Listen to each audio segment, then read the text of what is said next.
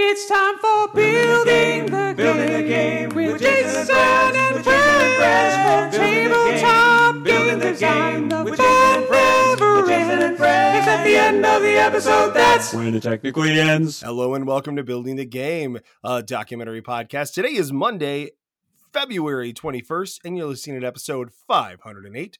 As always, I am your host, Jason. Here today, joined uh, by someone who I've just recently discovered should be the Alex Horn of our show, Jonathan Chaffer. Chaffer, Chaffer, Chaffer. How's it going, Jonathan? It's going great, thanks. And then also, uh, short-time listener, first-time guest, we have uh, Michael Waspbrock. Hey, Michael. Hey. And Michael, you are a game designer who I've got to know uh, through our Discord channel and uh, through our weekly meetups, and uh, Uh, you and Jonathan had a lively discussion uh, about uh, some topic stuff that we're going to talk about. And so I was like, y'all need to come on the show. We should talk about this. So here we are. Yeah, can't, can't let that good content go to waste. No, no. Why do you think I created the Discord server? Because y'all literally just give me content and it's great. Because then, you know, it makes my life easier. So what have you, uh, what have y'all, well, actually, everybody knows who Jonathan is. He was here like three weeks ago. So I'm um, talking about Taskmaster. So Michael, tell us, tell us a little about yourself. Sure. Uh, I am a, uh, a designer based in Atlanta, and uh, I really just, I really enjoy the, um, the, the fun that comes out of games and play. I like the, I like the, um, the way that playing games brings people together. I've liked playing games my whole life. Uh, and I had a special affinity to board games and card games as a kid. And so now to be not just a part of the people playing games, but in that community where people are designing and creating, to to be um, to be part of that for the last two years or so has been just, it's been an absolute delight. I am still super excited. I didn't realize you could just walk into a community like this and be a part of it, but it turns out that's how it works, especially with podcasts like this one and others that are, um, you know, communities that are so welcome to new designers and uh, and are paving the way for, for us to be a part of it. So, yeah, I, I, I love playing games, and I, I love making games and sharing those with other people. Awesome. Awesome. And it, it really is true that the board game design community is is a good community to uh, to walk into as a, as a new person interested in the hobby, uh, because people... a lot of us really want to to to share that with people and to have more people be in the community. I mean, really, t- tell me if I'm wrong, Jonathan, but I mean, more people is just more playtesters, right? Absolutely. I mean, that's really- yeah. So, but no, we're excited to have you here. And Jonathan, what have, what have you been up to lately, other than watching versions of Taskmaster in foreign languages? I know you've been doing that. Yeah. Um, well, we've uh, in the game design front, um getting close to the end of public play tests for the next Holiday Hijinks game, and got a couple other things in the fire that we'll talk about at the end of the show. And um but uh still kind of in the mode of being a bit giddy every time that I can play fit games physically in the same room with other people, which yeah. is happening with some regularity now. So I don't know. That's probably the most exciting thing in my life right now. That that would be exciting. Yes, I've I've got to play games with my family, but that's about it. Uh, not that I don't love them, but I, I loved when we had game nights and we could have more people over, and it was it was a lot of fun. So yeah, I miss that. Um. All right. Well, uh, you know, I have a feeling it's going to be a super long topic, so um, so I think we're just going to dive right in. And um.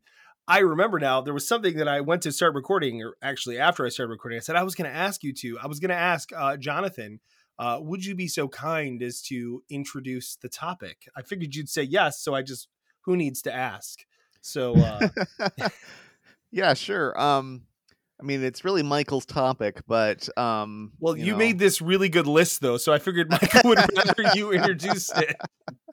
So um, today we're going to talk about the divide between digital and physical games, um, specifically with an eye toward, uh, well, what started the discussion was talking about app-assisted games, um, mm-hmm. games mm-hmm. where you um, use some sort of uh, digital component as well as the board game itself.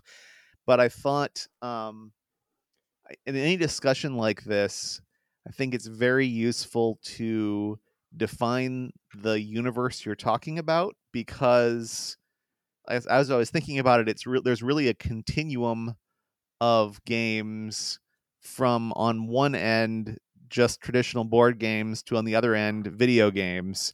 There's a lot of gray area in between, and I think it'll be useful to um, talk about some some of those categories on that spectrum in between, and some examples of games or or apps uh, under each, just so we, when we have our discussion, we can refer back to which which kind of thing we're talking about. Mm-hmm. So, I, yeah, I was just going to say, you know, when Michael started this discussion, even in our not large community, you know, our smallish community, there were a lot of opinions. Like this, this like was like a firestorm of a discussion. So that's why I was like, we got like, we have to talk about this. And I mean, even talking about, there was somebody, I don't remember even who said this, but somebody said there was a person who, if they see an app assisted game on B G G, they just rate it a one. I don't remember who said that, but like... yeah. So that was, that was, I brought that up because um, the reason that, that you invited me on is I've got a couple games out now that require mm-hmm.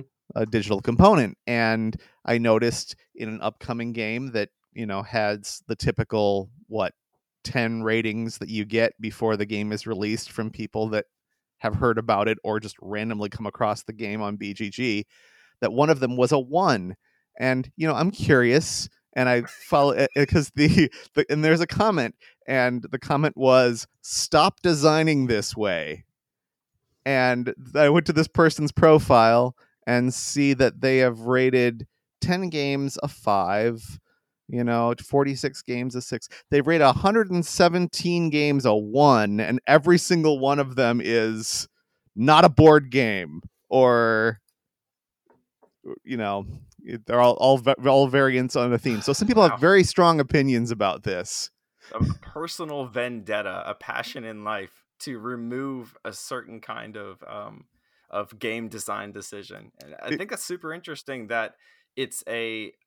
it seems like stumbled into a, a divisive topic with a lot of opportunity in the design space, but also I think it touches on what defines a, a tabletop game for some people. And they're not, they're not comfortable, uh, or maybe they've had some very bad experiences with games that play in this space. And so I'm, I'm excited to explore it more.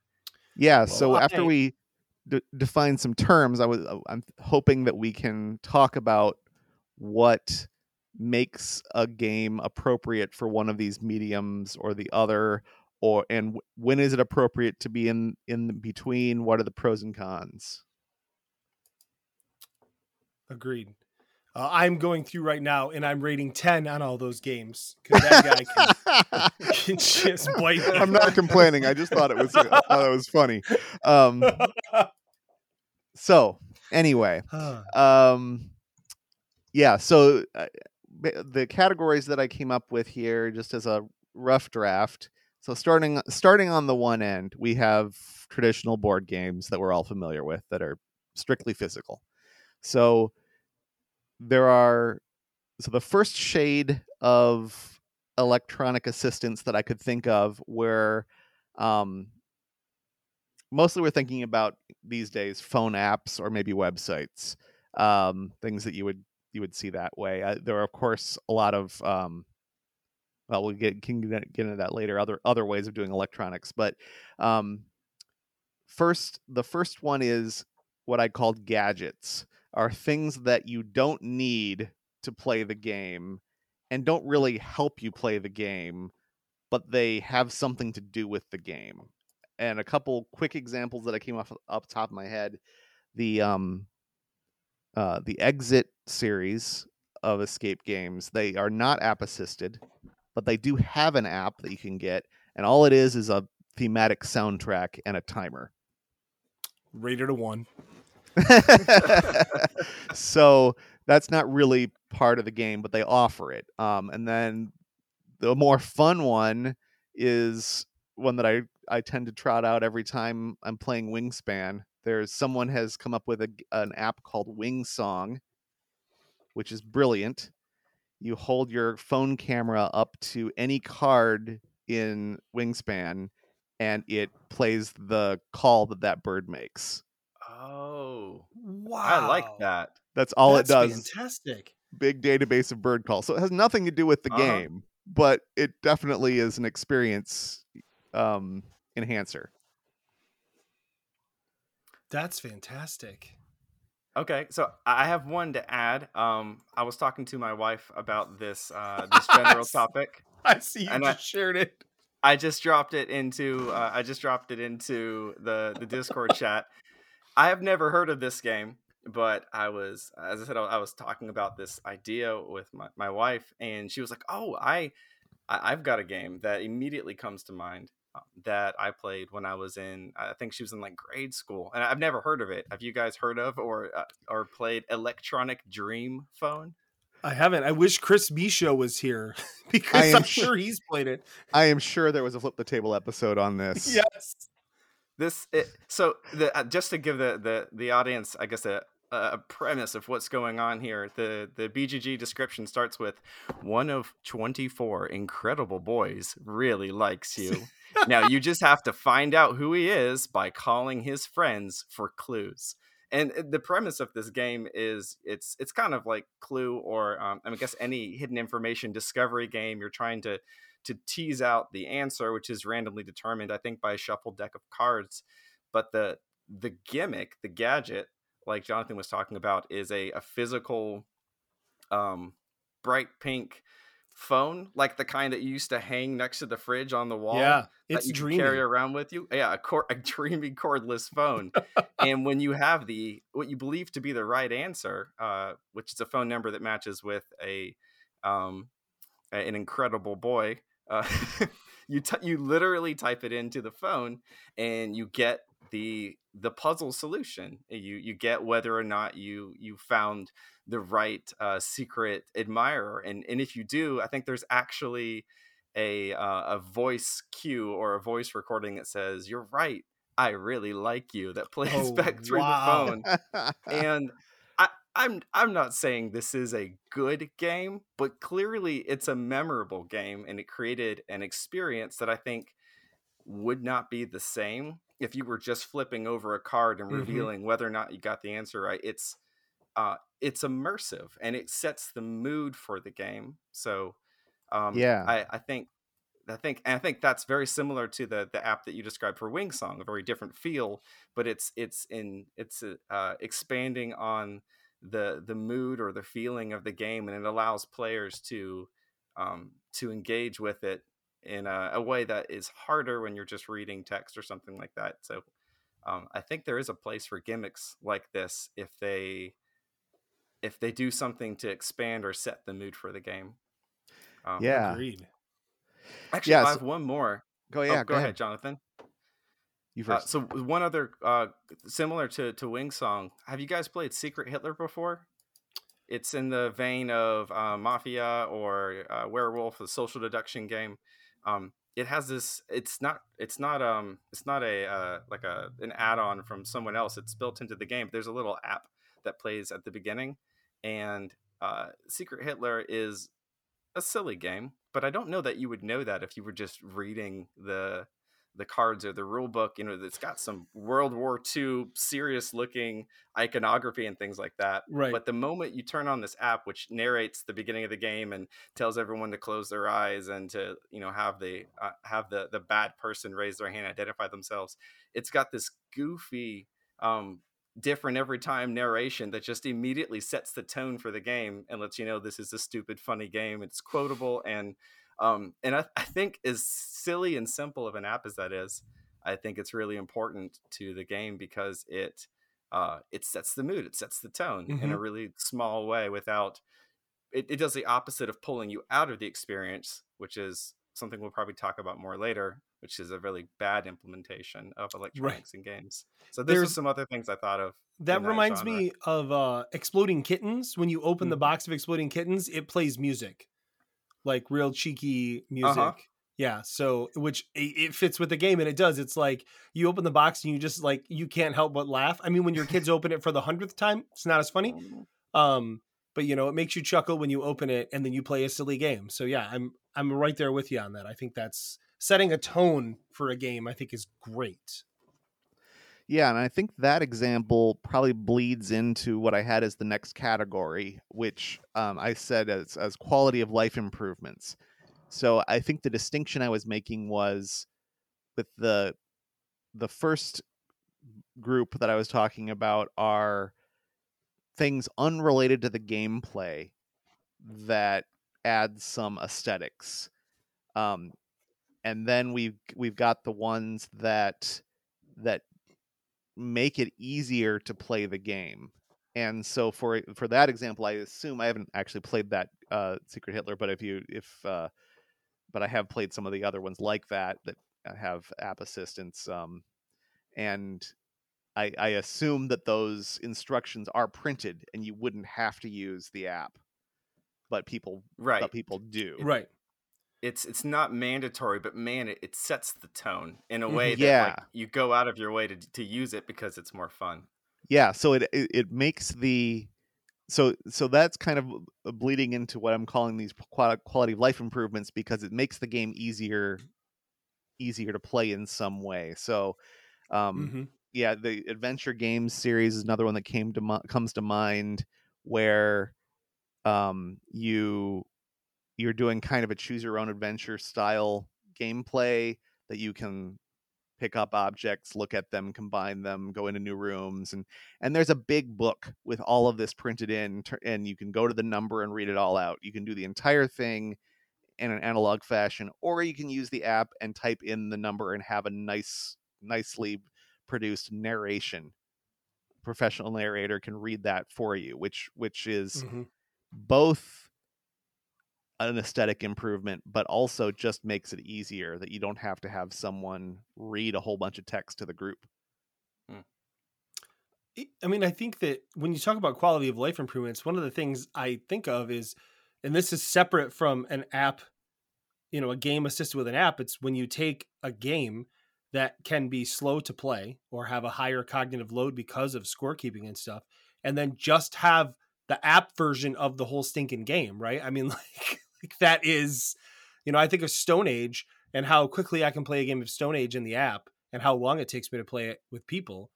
Um, and part of that is because the scoring is, you know, just boom, boom, boom. Yeah, um, sure. So, but even even if it is just, uh, even if you are just still playing the physical games, there are scoring apps that can make scoring math-intensive mm-hmm. games way easier. Um, mm-hmm. I, I mean, I use even just generic scoring apps. Like I use Scorekeeper X L. Just as yeah. my, it's my notepad to keep score on whenever we play. And, and it's fantastic. Like it was like a couple bucks, I think, for like the, the pro version of it. And it was completely worth it because I've used that a thousand times to score games. And so it's, um, and it keeps track. It's great. And it's got our names in there. And, you know, I mean, like, it's just, it's, I'm saving the planet basically one person at a time. So, or one game at a time. Yeah, or how you know, many of us use uh, B G Stats to track things when we're mm-hmm. playing and sync things back to Board Game Geek. That that counts. Mm-hmm. I think we're yep. coming in mostly positive, too, on electronic assistance up to this point with examples. But I think this is also um, one of the areas where uh, some of those game designs that leave a bad taste in players' mouth um, can uh, can can show up. So games where they are leveraging... Um, and not just leveraging, but relying too heavily on assistance and scoring and things like that, it, it can lead to bad design decisions, like overcomplicated scoring yes. because you have this app in the back end that can fix it.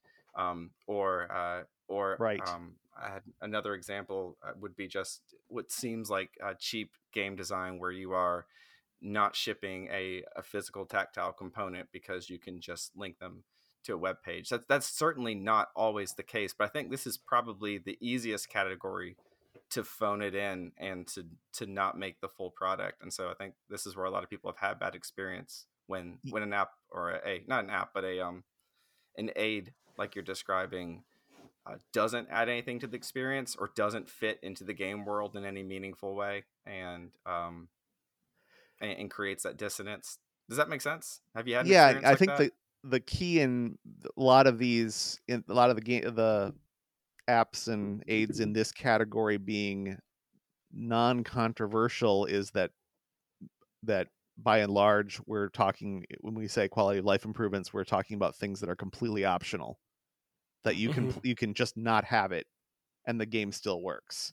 But yeah, to yeah. your point, Michael, if if the design of the game is assuming that people will have that, and they and they make they take shortcuts or they don't put the polish on something because they're thinking, oh, they'll just use the scoring app.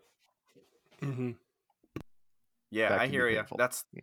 that's an excellent distinction. So it's the difference between here's an optional upgrade if you want it, totally up to you, and hey, you have to play it this way, and the game hinges on the assumption that you will and will want to to use this this optional thing. Yeah, which which brings us to the next group, which is uh-huh. games that that have required apps, that way where you simply cannot play the game without uh without an some sort of electronic device.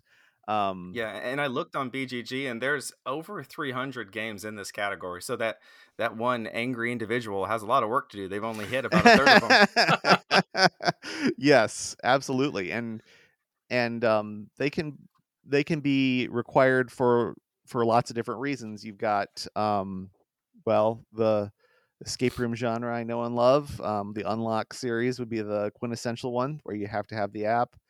Um, a couple other examples that I just wrote down. Um, Alchemists was one of the earlier ones to do this, um, which is a game that has a deduction component where you have to use the app to figure out. I believe, I believe there is in Alchemists a way to do it without the app by having another person who's not playing look at the answer and be the app for you, but that's not not very satisfying. Um, yeah. And there's um, Detective I wrote down as one that that where you get clues that way. Um, Chronicles of Crime I think also. Um, Stop Thief was one I wrote down because I thought it was kind of a funny example to have in mind. This kind of goes back to the to Michael your your phone example. So Stop mm-hmm. Thief now is an app-assisted game, the one that um, Restoration put out, but it's a redesign of an old game with an with a hardwired um, electronic gadget that tells you where the thief is moving around the board with sound, um, hmm. and you punch in the code. Or there are so many of those of that nineteen eighties era that have the, you know, Dark Tower and Omega mm-hmm. Protocol yeah. and all of those.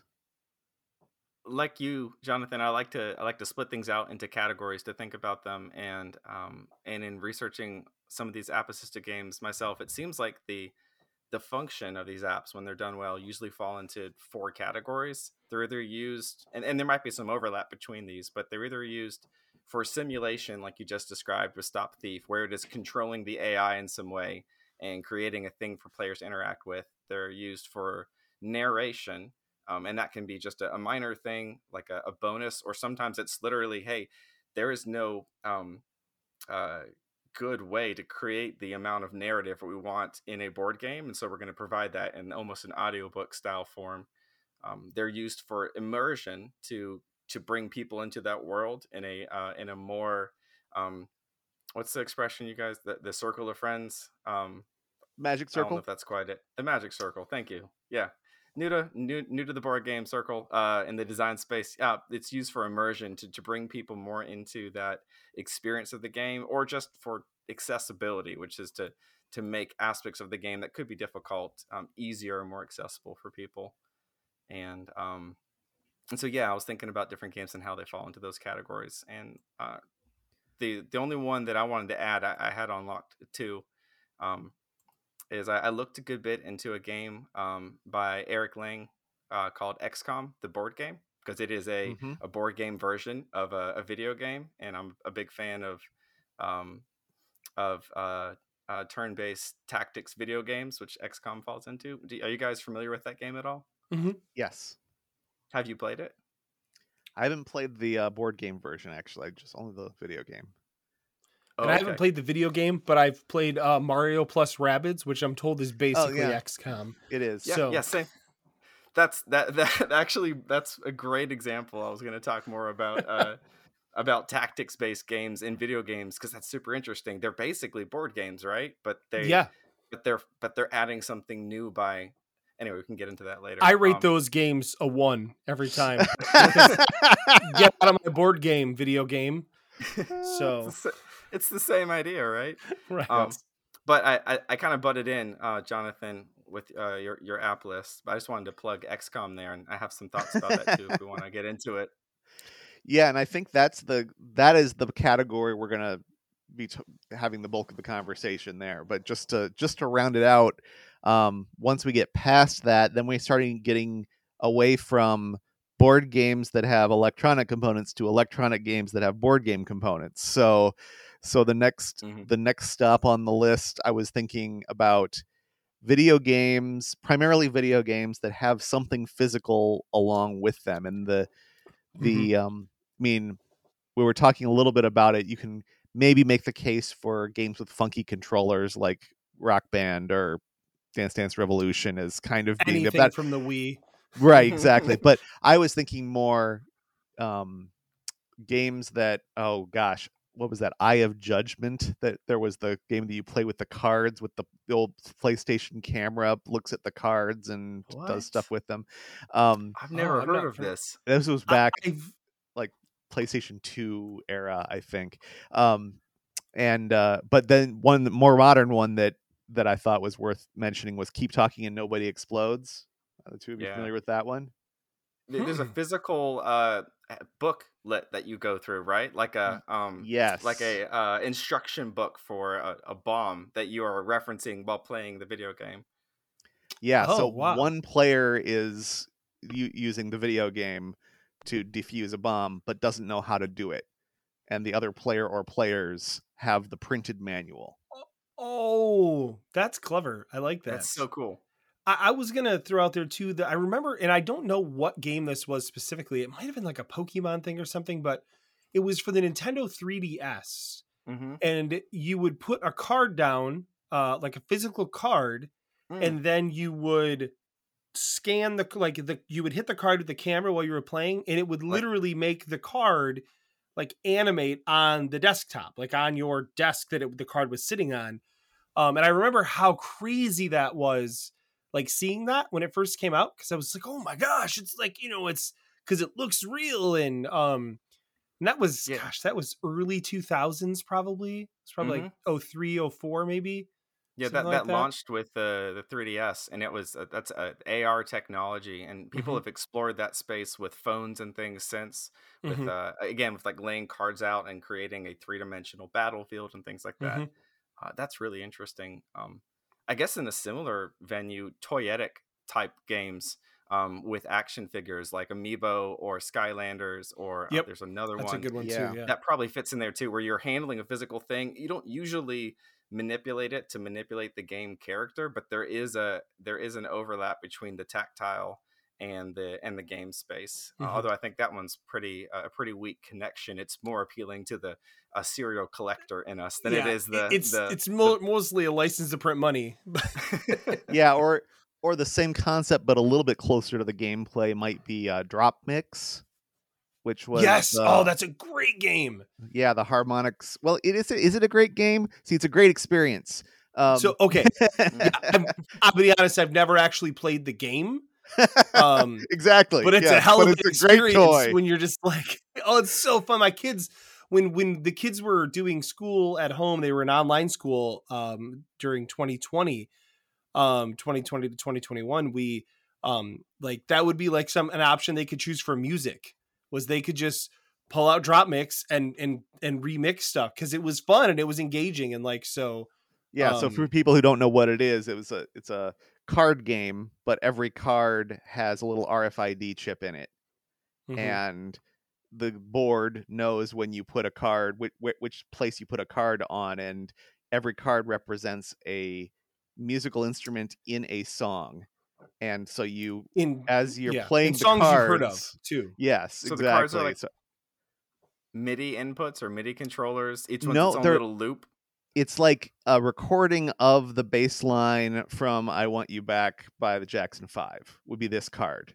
Oh, yeah. So, you're, so when you're it's like on the board, D J that's with playing multiple tracks. Yes, yes, exactly, and it and automatically. Like, mm-hmm. And it's crazy because like some cards will have like a guitar line or a vocal line, and you put it in whatever one you want, and then the person will be singing, and that'll become your vocal. Um, and then there are like these mega cards that you can put down that remix the entire song. Um, but it's like it is superbly well done. Like mm. when you like anyone sounds like a D J when you're doing it. Like my kids are like, listen to this awesome like song I made, and you know when they're they're they're small, especially back then. And they're just making these songs that sound legit because it's doing all the work for them. Um, and it uses, not only is that an electronic game with the Drop Mix board, you also have to have an electronic device to play the music and mix it. Um, which is how they, you know, and when you, you can tell because when you put a new card down you've never used before, it will delay for a second. And it's because it's downloading that to your phone where it's actually doing all of the work. Um, but it's, it's, it's a splendid experiment experience is what it is. I, I like, it's just super fun to play with. I have no idea how the game works. Didn't even care. Um, and I got it when it was like canceled. I got it at like Five Below when they weren't printing it anymore. So it was like twenty bucks. And like, I got a bunch of packs for like a few bucks each. It was totally worth it. Yeah. Big yeah. Fan. So you could, you could make an argument that, that is a card game with app assistance, but the presentation for me puts it over into, it's really a video game where you're yeah. using cards to manipulate the video game. Mm-hmm. And, and frankly, it like, I don't think that it performed as well as they probably wanted it to, because like an argument could be made that it's a board game, but an argument can be made that it's an electronic game or it's a video game. Like, It, yep. it, I don't think people really knew how to respond to it. Um, mm. And I only found out because Jason Katarski, who's from the show and is super into music, got into it. And I was like, oh my gosh, like I need this because I just need games. So yeah. yeah. That, that might be why some of these things struggle uh, to, to find a home. I, mm-hmm. I think in the, in the whole spectrum that Jonathan has laid out for us, because we can talk about whether or not these are good games from a design perspective, from a user experience perspective, but mm-hmm. they're also there's also the question of, is this a good product? And I think if right. you have a hard time defining something, you're gonna have a hard time finding the market for it. So it might be a extraordinary experience, but it might be a, a very difficult to to land product if if it floats between these areas and it's not clear to people what they need to um, to experience it. Totally agree. Yeah, so we, so just to round it out, um, the then now we're almost all the way to video game. I think we are to video game, but there's a mm-hmm. little kind of liminal space there that Michael brought up when we were talking about this beforehand, and I think it's worth slotting in here as yeah. its own own bucket, which Basically. is, yeah, video games that want to be board games, kind of. Yeah, it's, it's yeah. if I can expand that a little bit, what I mean is, like there, there are video games that can only be video games, like a first person shooter or a platformer game or a third person action game. Those don't exist. Like you cannot emulate that experience in a, in a tabletop setting with cards or, or pieces or components. It's the, the, the kind of uh, play you're having can't be done. The closest thing is action figures, right? Bonking them together. But there are other genres of truly purely video games that are also kind of board games. Like there's an entire subgenre of video games that are deck builders, very popular, well-built deck builders. I've played at least five deck builder video games, and mm-hmm. I want to talk about a few of them as like a case study. Um, there are, are games like X COM or like Mario Plus Rabbids or Fire Emblem uh, or, or a whole host of Final Fantasy Tactics uh, follow-ups that are just moving figures around on a grid. And that's Gloomhaven or um or uh Warhammer or any game ever where you're moving figures with set distances and range and action, but simulated in a in a video game. And so mm-hmm.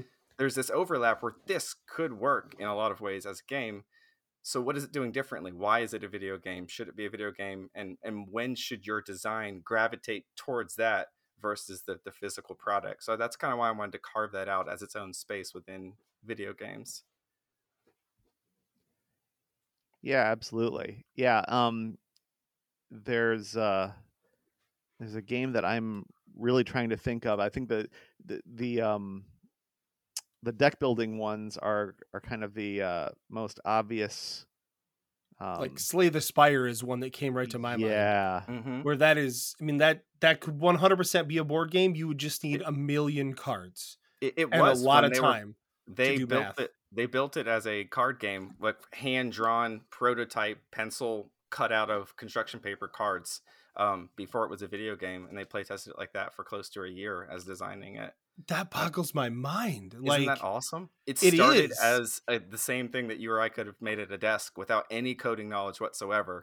They made a good card game.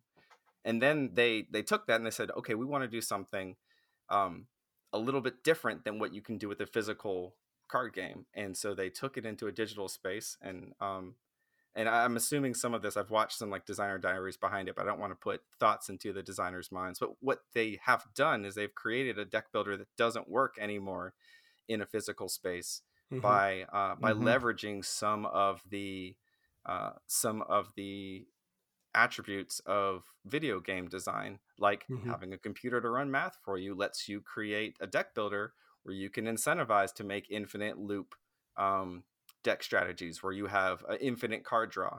You cannot create a deck builder that allows infinite card draw with physical cards because no one will want to play with you. Uh, right. But you can do that in a digital space because you can you can run the draw and discard super fast, and you can put in um, designs like bosses that deal one damage to you whenever you draw a card, which you could not do physically because you can't increment something once every time you draw a turn, because again, you'll go crazy. Uh, so they, they they leverage that space to do new things, to explore new things in deck mm-hmm. building that could only be done um, in a video game. And I think that's really interesting because at its core, it's a board game, but they did something you couldn't have done with that board game in a physical space. Mm-hmm. The other Another- thing they did that was magic was they took a game that was going to be a deck builder card game, and then they turned it into something that was profitable. Um, making it a video game. that that hurts. I'm working on a deck builder right oh, now. Oh no, no, no, no. That was that was a mock on the on the entire board game industry compared to the video game industry. Uh-huh. That's all that was.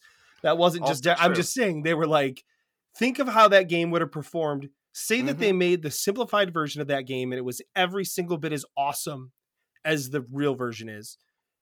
And that maybe it would have sold a few hundred thousand copies, like in a perfect world.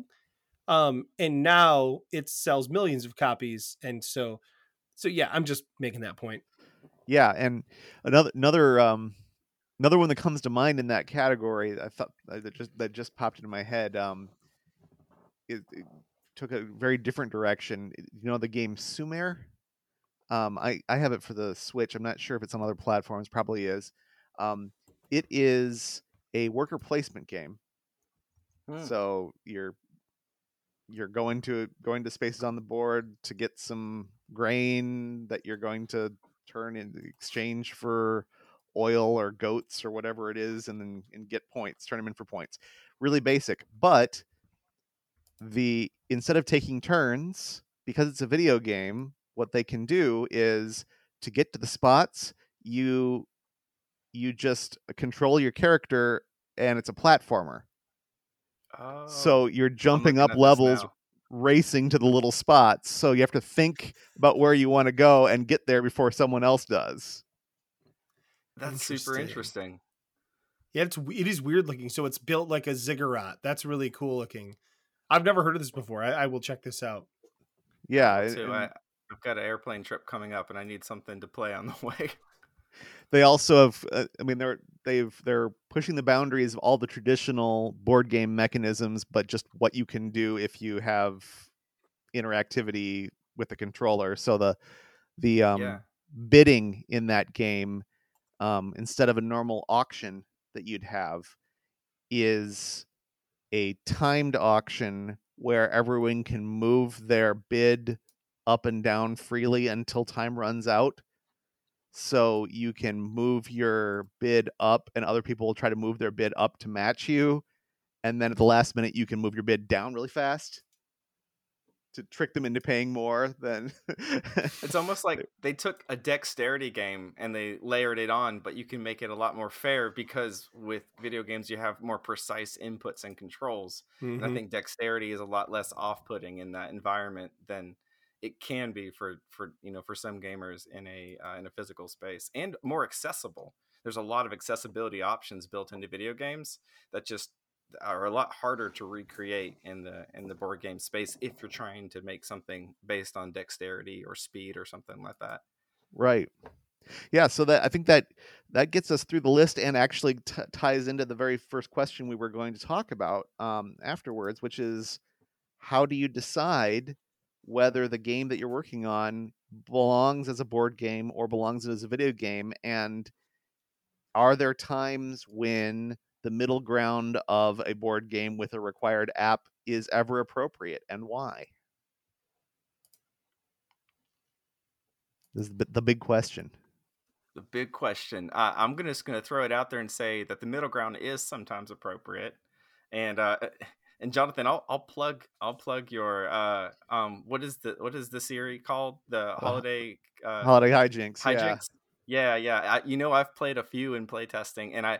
I like your implementation of a of a website for the for the hint system and for the solutions, because in that design you are you're designing for a, a very small package, and so the fact that you aren't including extra physical components to to run the hint system and to run the um, the solutions is is relevant. You're not just trying to to save money. You're able to put a bigger game inside of a, a small package by making that design decision. Um, it also gives you really good control over how the hint system works, which I, I know you've mentioned in previous episodes is can make or break that kind of escape room style game by, by how you let people dig into the kind of hint they want. So I think there's definitely times when the middle ground like that is, is appropriate. Um, but I think it can be hard to find. And so, yeah, let's, let's unpack a little more about the, I guess, the, the upsides of each or some of the strengths um, for uh, for the different categories that, that you listed out in the in the top of the episode. Yeah, so I think, um, I guess to expand on that since you brought it up, um, just thinking about the reasons that I went down that path um, for those games, because if we're talking about the, the escape room games, they they certainly the Exit series, which is does not involve an app, is great, and they have uh, they have great, interesting puzzles that they can deliver in that format. However, to uh, to um, check an answer, you have to use a code wheel that they've provided that gives you a number that you cross-reference in a deck of cards, which you then cross-reference to a second number, which then tells you if you are right or wrong. And it's all, it's kind of a miracle that it works, but it's a little clunky. And, and what are the odds that you could mess that up when you're doing it? It, I don't find we mess it up too often. But one of the big things That's is not it, ringing endorsements. Well, I mean, it, it it's a system that works, but there are steps involved that aren't part of solving the the puzzle. So it's kind mm-hmm. of, it, it it really feels a whole lot like you're playing a long Euro game and you have to do the math part at the end to see who won. It's kind of the same, same idea. And the other, um, so Michael, like you were saying, the the main motivation was just, I had started out saying this is an eighteen card game. And, And so it, it simply, I simply didn't have room right. to do anything. But even if well, I didn't have that limitation, as soon as I said this is app, this is app assisted, I had so much more freedom that I could do things like the answer is a word. You simply can't do that with a physical check system. The only, the only escape, uh, the only one that does is um, the Deckscape series, and their solution is, well, the answer is printed on the back of the card, so you just turn the turn the card over to see if you got it right. But then if you weren't right, You just saw the answer. Yeah, you don't get that that um that those those levels or, or shades of, of clues, uh, which can remove some of the um some of the good feeling you get by solving a, a, a puzzle based on the difficulty that you want to set for yourself. Um, the Professor Layton games do that really well. That graduated clue system. Did you, mm-hmm. by any chance, take inspiration from that or something like that? Um, the the the biggest for the hint system, the biggest inspiration has been the um the old Infocom games. You know, like Zork, um, the text adventure games. They had they yeah. had a, uh, a system they called Invisiclues that was was this, um, you know.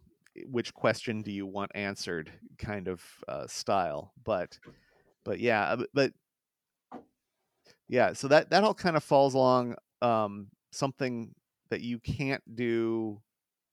So the hint, the hints you could do physically, I think, without a big problem, if you had the printed material, if you had like a big book that goes with it, or you were doing something with red lens technology, maybe, to hide the answers, um which is kind of cool, even if it's clunky. It gives you that right. spy feeling. Yeah, exactly. Yeah. um so so that really what was get what it let, lets you get away with is is less material in that case. But something like you brought up when you were doing the subcategories there of um an A I, that uh-huh. is something that's really hard to pull off um in a purely physical implementation that an app makes so much easier. Mm-hmm. Yeah. The, the, the X COM board game that I alluded to, it, that's one of the ways they, they leverage their app, and um, they really went all in on that design. It's, I, I believe there's not even a physical rule book for the game. It is just an app uh, that, that lets you play it. And that app serves as a, a timer. It serves as a um, as an A I for placing uh, enemy alien um, spaceships as they're landing and randomizing that, and and, uh, and dictating some of their movements. It's an entire role for one player to hold that tablet, and to um, and that's their role for the game, is to take the information that only they have access to and to try and pass it to other players. A little bit like the Keep Talking and Nobody Explodes kind of, you know, uh, stress based timer chaos of communication. Um, there's even a, a part in the game where the, um, where what's happening in the game can impact the technology you're holding and cause it to, to sort of malfunction, which I think is really interesting. Um, there's a lot of, of neat ideas packed into that. Uh, but I think you also touched on one of the reasons that, uh, an app assistance or something might detract from a game, which is people that like sitting and playing a game over just a board game do like touching and feeling and moving things, even when it is a little bit harder or a little bit more work. Like, there is something magical about taking a, a, a red color filter and sliding it over to reveal a secret message that is just not as um, memorable as clicking a button on an app on a phone to reveal something. And so uh, in, in defense of purely physical games, I do think we, we need to be careful to not, uh, to not push away completely in the uh, in the direction of, of ease of use and, and lose some of that magic. So let me flip the question on its head there for on this example, Michael. Um, uh-huh. Why why do you want to play this X COM board game as a board game as as opposed to a purely digital implementation? What does the board game uh, part give you? I'm glad you asked, Jonathan. I was wondering uh, the same thing, actually. So.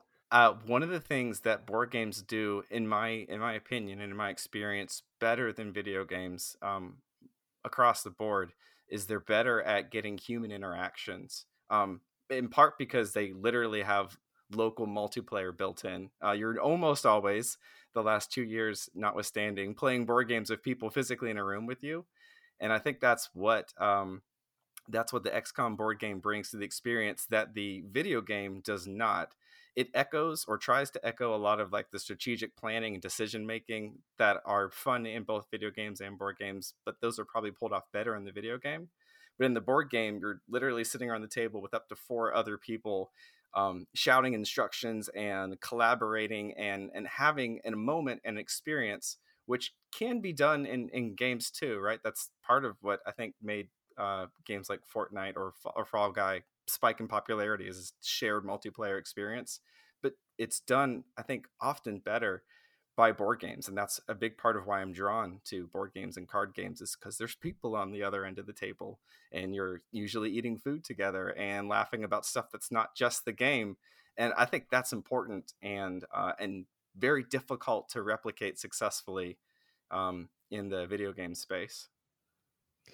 Yeah, so I think it's worth confronting a couple of the um, common criticisms of this Uh, required app category, mm-hmm.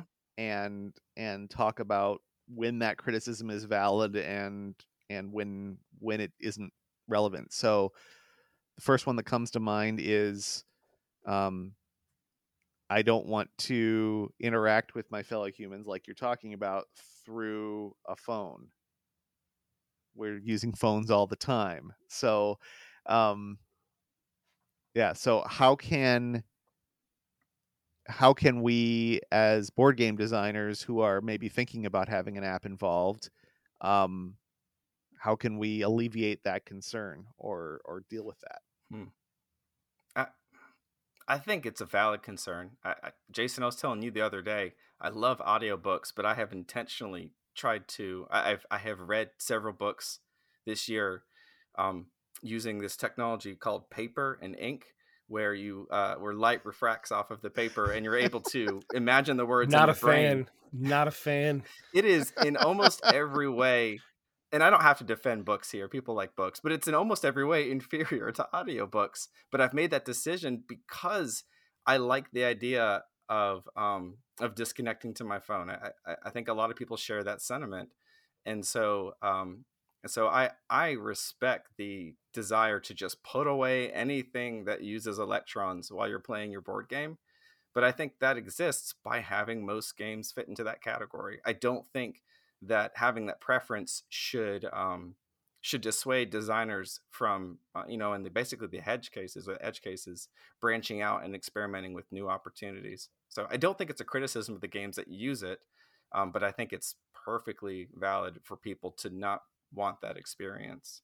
Yeah, I, I I agree with you that it's if if somebody doesn't want that experience, good, that's cool for them. I, I think that the only thing we as designers and publishers need to do is make sure that it's clear that the game uses that or requires that. Mm-hmm. Beyond that, I don't think we should cater to people who don't want that.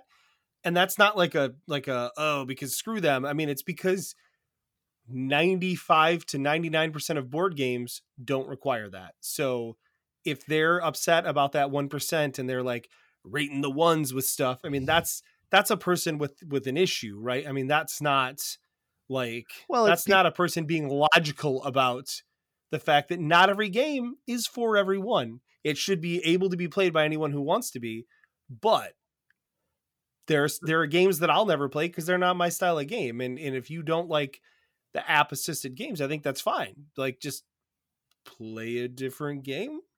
There, there's um, a reasonable fear that you see something new that people are excited about and you worry that that's going to become the norm.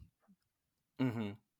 Um, yeah, I, I so just I think where it's, it's uh, coming from, but yeah, I think it's an alarmist and uneducated view. Just because, like, the idea to be like, well, next it's going to be every game I play is going to, I mean, that's, it's the slippery slope argument, and it's just kind of silly because certain games work better for it, right? And I mean, I personally, I don't want to pay an extra thirty bucks to have a game or twenty bucks to have a game with all the extra cards in it that your, your, your nice little packaged Uh, games that you've made, your escape room set, the holiday hijink stuff, that it just fits in a little thing and is super cheap to buy.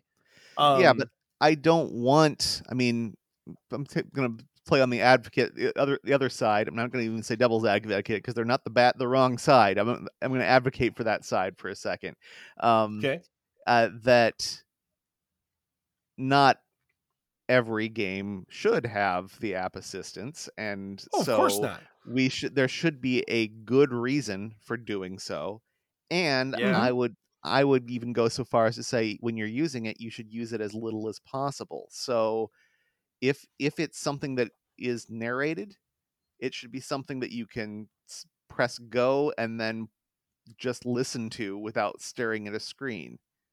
If it's something where you have to check something on the screen, maybe make it so that you're not staring at it the whole game. Maybe it's something you'd only check for, from time to time.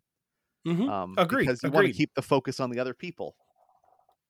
I totally agree. Totally agree with you. Um, I think there's space for games that do have, I mean, um, there's a game that came out a while ago. Oh gosh, I can't remember what it's called. It's a game about somebody being missing. It's an R P G and it's played via text. And like, you literally like, I, if we were playing it together, like if Michael was playing the character of Bert, I would change Michael's name in my phone to Bert. And like for that sixty minutes that we play the game, we are texting in, and you could be in the same room, you can be in different locations. Um, but that's an experience of its own. Right. Um, and I think that, uh, I think you just, you do have to take the experiential feeling into that. Right. And what you want mm-hmm. for your game. I just don't like the idea that, you know, people are so against something like that, that, you know, I mean, I, I don't, I just, it well, sticks in my craw. Is, as a, as a board game player, as a consumer, and even more so as a designer, you get to make that decision. If you are afraid that the, the market will be dominated by a certain kind of game and that the kind of game that you enjoy won't exist anymore, you can make that game. And you can support that kind of game. So I, again, I, I agree that's a valid concern when you see something that you don't like and you're worried it will grow in popularity. That that could happen. That has happened. But you have uh, an input and a voice, especially in a community like this that, as I've experienced, is so um, open and for the most part has a good ear.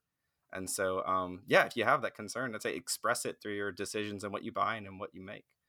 Um, well, how about the concern enough... then? How about the other criticism mm-hmm. that we hear all the time?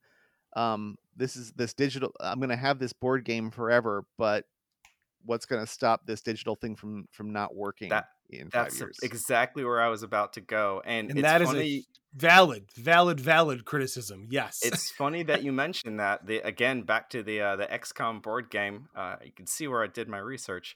They this game, as I mentioned, it. It cannot be played without the app. It is integral. It is an entire player's, their entire role. It is the whole rule book. Um, and uh, it was published by, oh, I wrote it down and I lost it somewhere else. Well, it is probably not important. You can Google it. Uh, the publishers recently, uh, oh, Fantasy Flight Games. It, it, the app support is is down. This game is from twenty fourteen, and if you go to the links on Fantasy Flight Games, at least from what I could find, to to download the app, you can't do it anymore. And so if you own this game and you're looking to the publishers to uh to you know maybe you bought it secondhand from somewhere and you want to download the app or you have a new device, you can't. But the flip side of that is the beautiful community of B G G has saved the Windows uh, uh, application as a as a zip file to B G G, and so you can go there and download it and run it. So like there's this um, there's this this renegade archival uh, community that are working to preserve these games, but that that's not a great system for us to rely on. Um, so that I think that's a, that's a very valid concern. Both as a player, but also as a designer, we want the things we make to persist. Uh, I would love for my grandkids to pick up a card game I made one day and wonder why Grandpa made such a terrible card game, but to get to actually play it.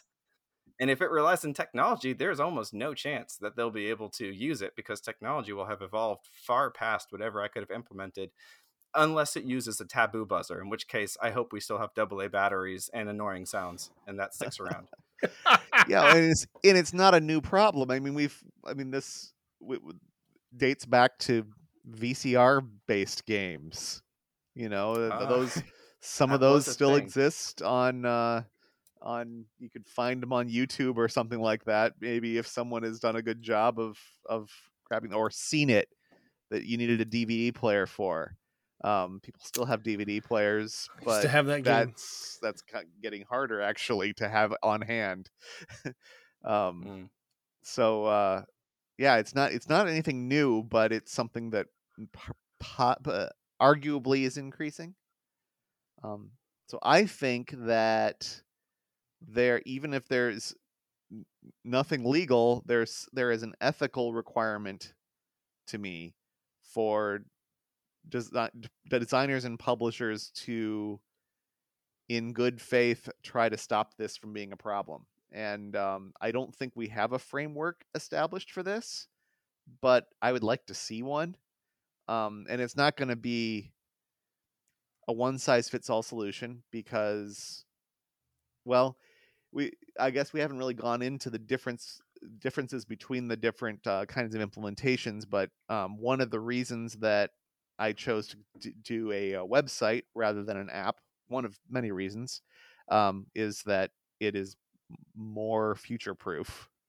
Um, if you're making something for iOS and Android, that the, those are guaranteed to stop working unless you keep updating them. Of course. Yeah. Yeah. I mean, I have plenty of games that I've loved over the years that I can't play anymore because they don't work on the newest version of the phone that I have, which is still four years old. So it's not even mm-hmm. like it's that new. Yeah. There is no way that you can make an app for those platforms and expect people to be able to play it in five years if you don't maintain them. And right. eventually a, a company is going to stop maintaining something. So well, there's... it's a cost thing, right? I mean, like yeah. if X COM, no one new was buying it really anymore. Probably it's probably sold out. Um, you could buy it secondhand, like you said, but so yeah, they feel like it's not their job to keep it up to date anymore. And mm-hmm. it, part of me sees that as a possibility. Yeah. And in defense of that, that's how video games work too. Um, right. Especially yeah. ones, like you said, that run on certain operating systems versus like the ones that work on dedicated consoles. If you can find that console and your, your T V still has a yellow and a red and a white plug in the back, you can run it. Um, but uh, so, so that there is, I, again, I think you're communicating that up front, what this game entails, what the experience is, and then making sure if you do include something like this, that it has a purpose in the game, that it draws people more into the game, whether that's the experience or or the mood, um, uh, or or simulate something. That's uh, as long as it has a purpose there and it's not just added in uh, thoughtlessly. I think this is the same thing we settled on for uh, single player designs. Mm-hmm. Uh, as long as it, as long as it's there and designed with intention, it can serve a good role.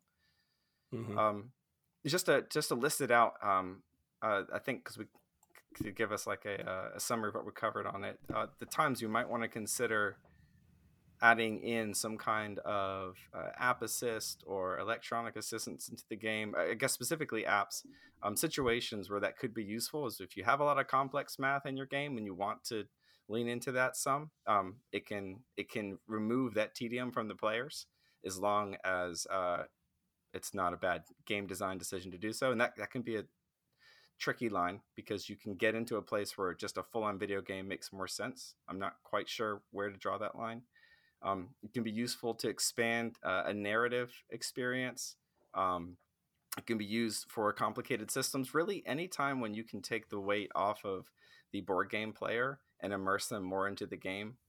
Um, but you need to do it, I think, like you said, Jonathan, in a way that doesn't draw them out of the game into some um, secondary application, unless you can find a way to make that application integrated with the game. We, you guys talked about a couple really clever Uh, hybrids where the the electronic was the game, and so were the cards, and so were the the components that you were you were um, overlapping. Um, and then the last one we touched on just briefly, but that's accessibility. If there's a way to to make your game more playable by more people, or to reach a, a larger audience, or especially often overlooked audiences, then uh, that's that can be an excellent reason to um, to implement something like that in a board game. Yeah, narration of text um, is a great example of that. Mm-hmm. In any number Yeah, it's a great games. Point. Yeah. Mm-hmm. And that can be so much just more interesting, too. I mean, like it just makes the game more fun than listening to one of your friends have to read it, right? Unless mm-hmm. they do silly voices. That's true. That is true.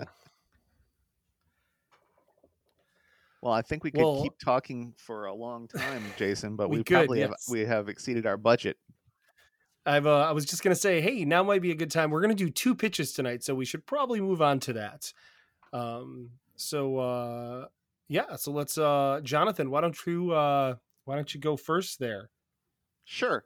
Um, So the game I've been working on, um, I have a, a, a game on the market called Stroop that is based on a psychology phenomenon. Um, and I went going back to that well, and I thought, what other pop psychology can I mine? And I uh, have come across um, a few times a, a something that caught my eye because of its wacky name, which is always a good place to start. And so this game is named after the psychology effect, and the game is called Booba Kiki. Um, and the Ooh. Booba Kiki effect is uh, it's a more linguistics thing, I guess, than psychology, but it is a finding that people tend to associate certain shapes with with particular sounds. And the experiment is that you show people two different shapes, and you say one of these is Booba and one of these is Kiki, and you measure which way they sort them.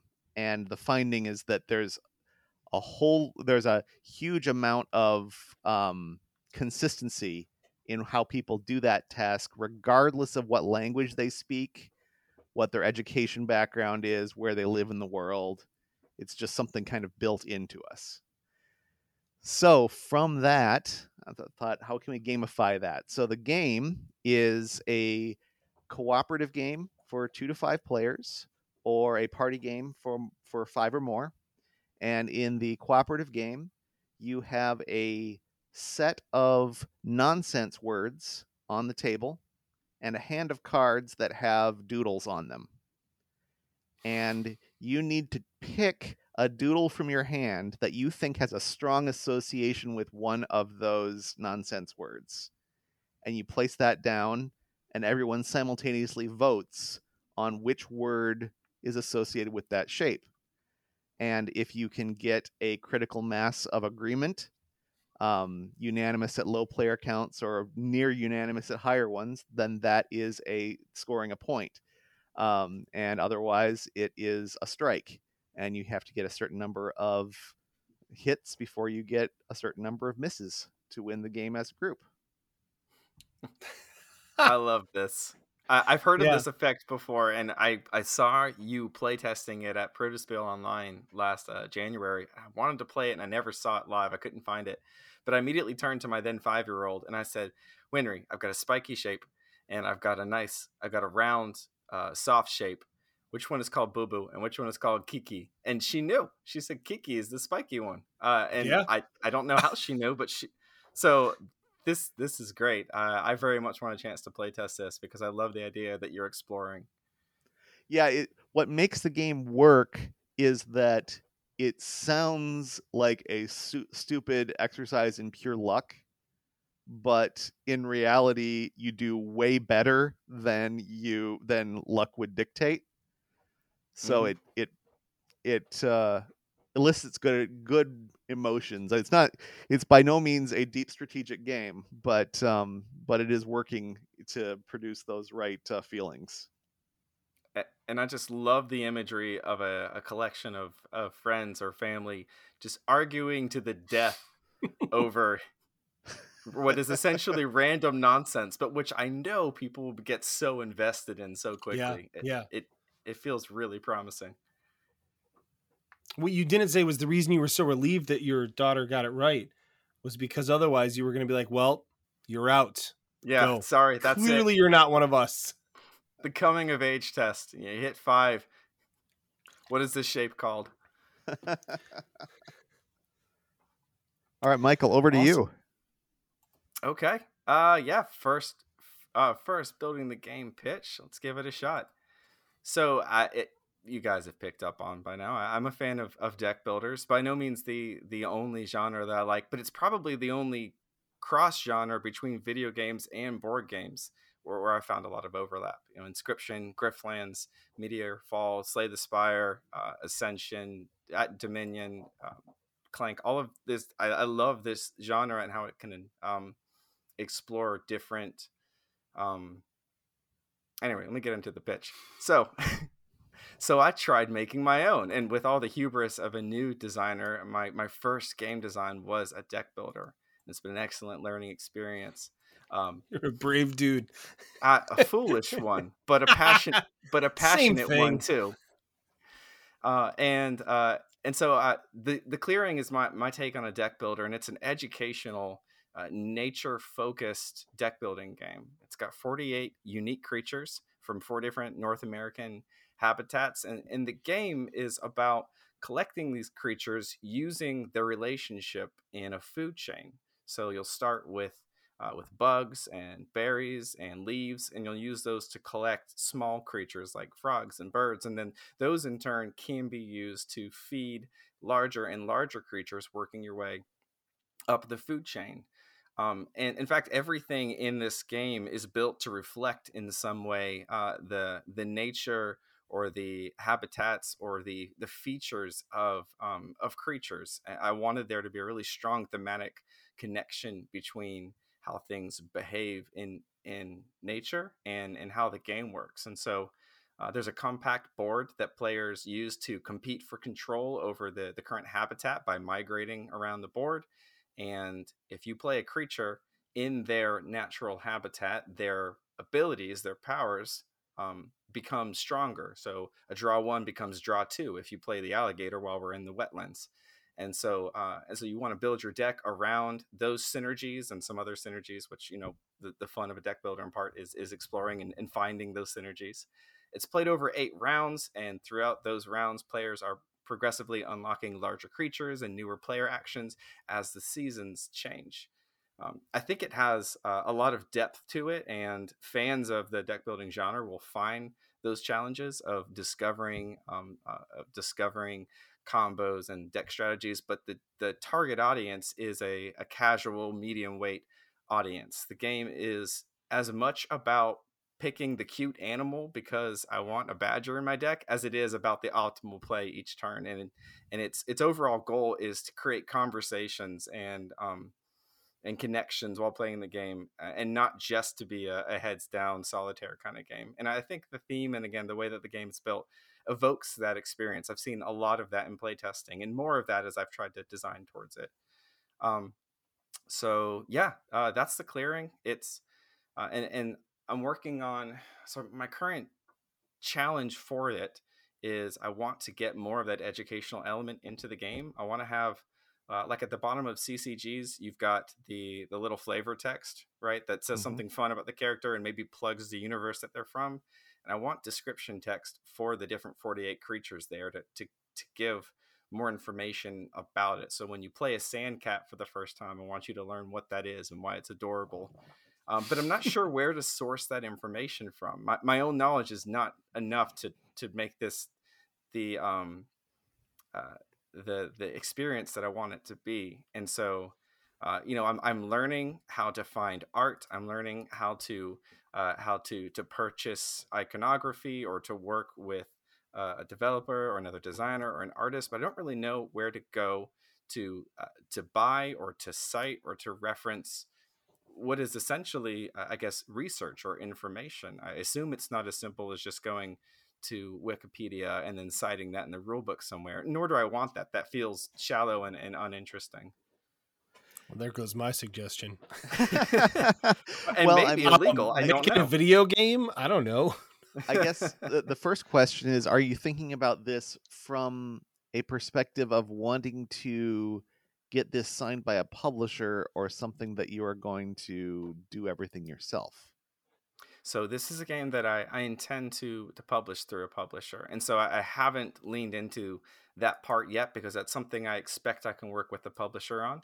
Um, yes, but I but I want to express that intent in the game, because I want the I, I want that aspect of it to be communicated to the publisher. So maybe there's a placeholder thing I can do that doesn't yeah, have that... to be as robust, but obviously still is um, correct. I, I don't want to um, do anything outside of the, the the guidelines of design, or to, to take something unsighted and use it even in a in a prototype.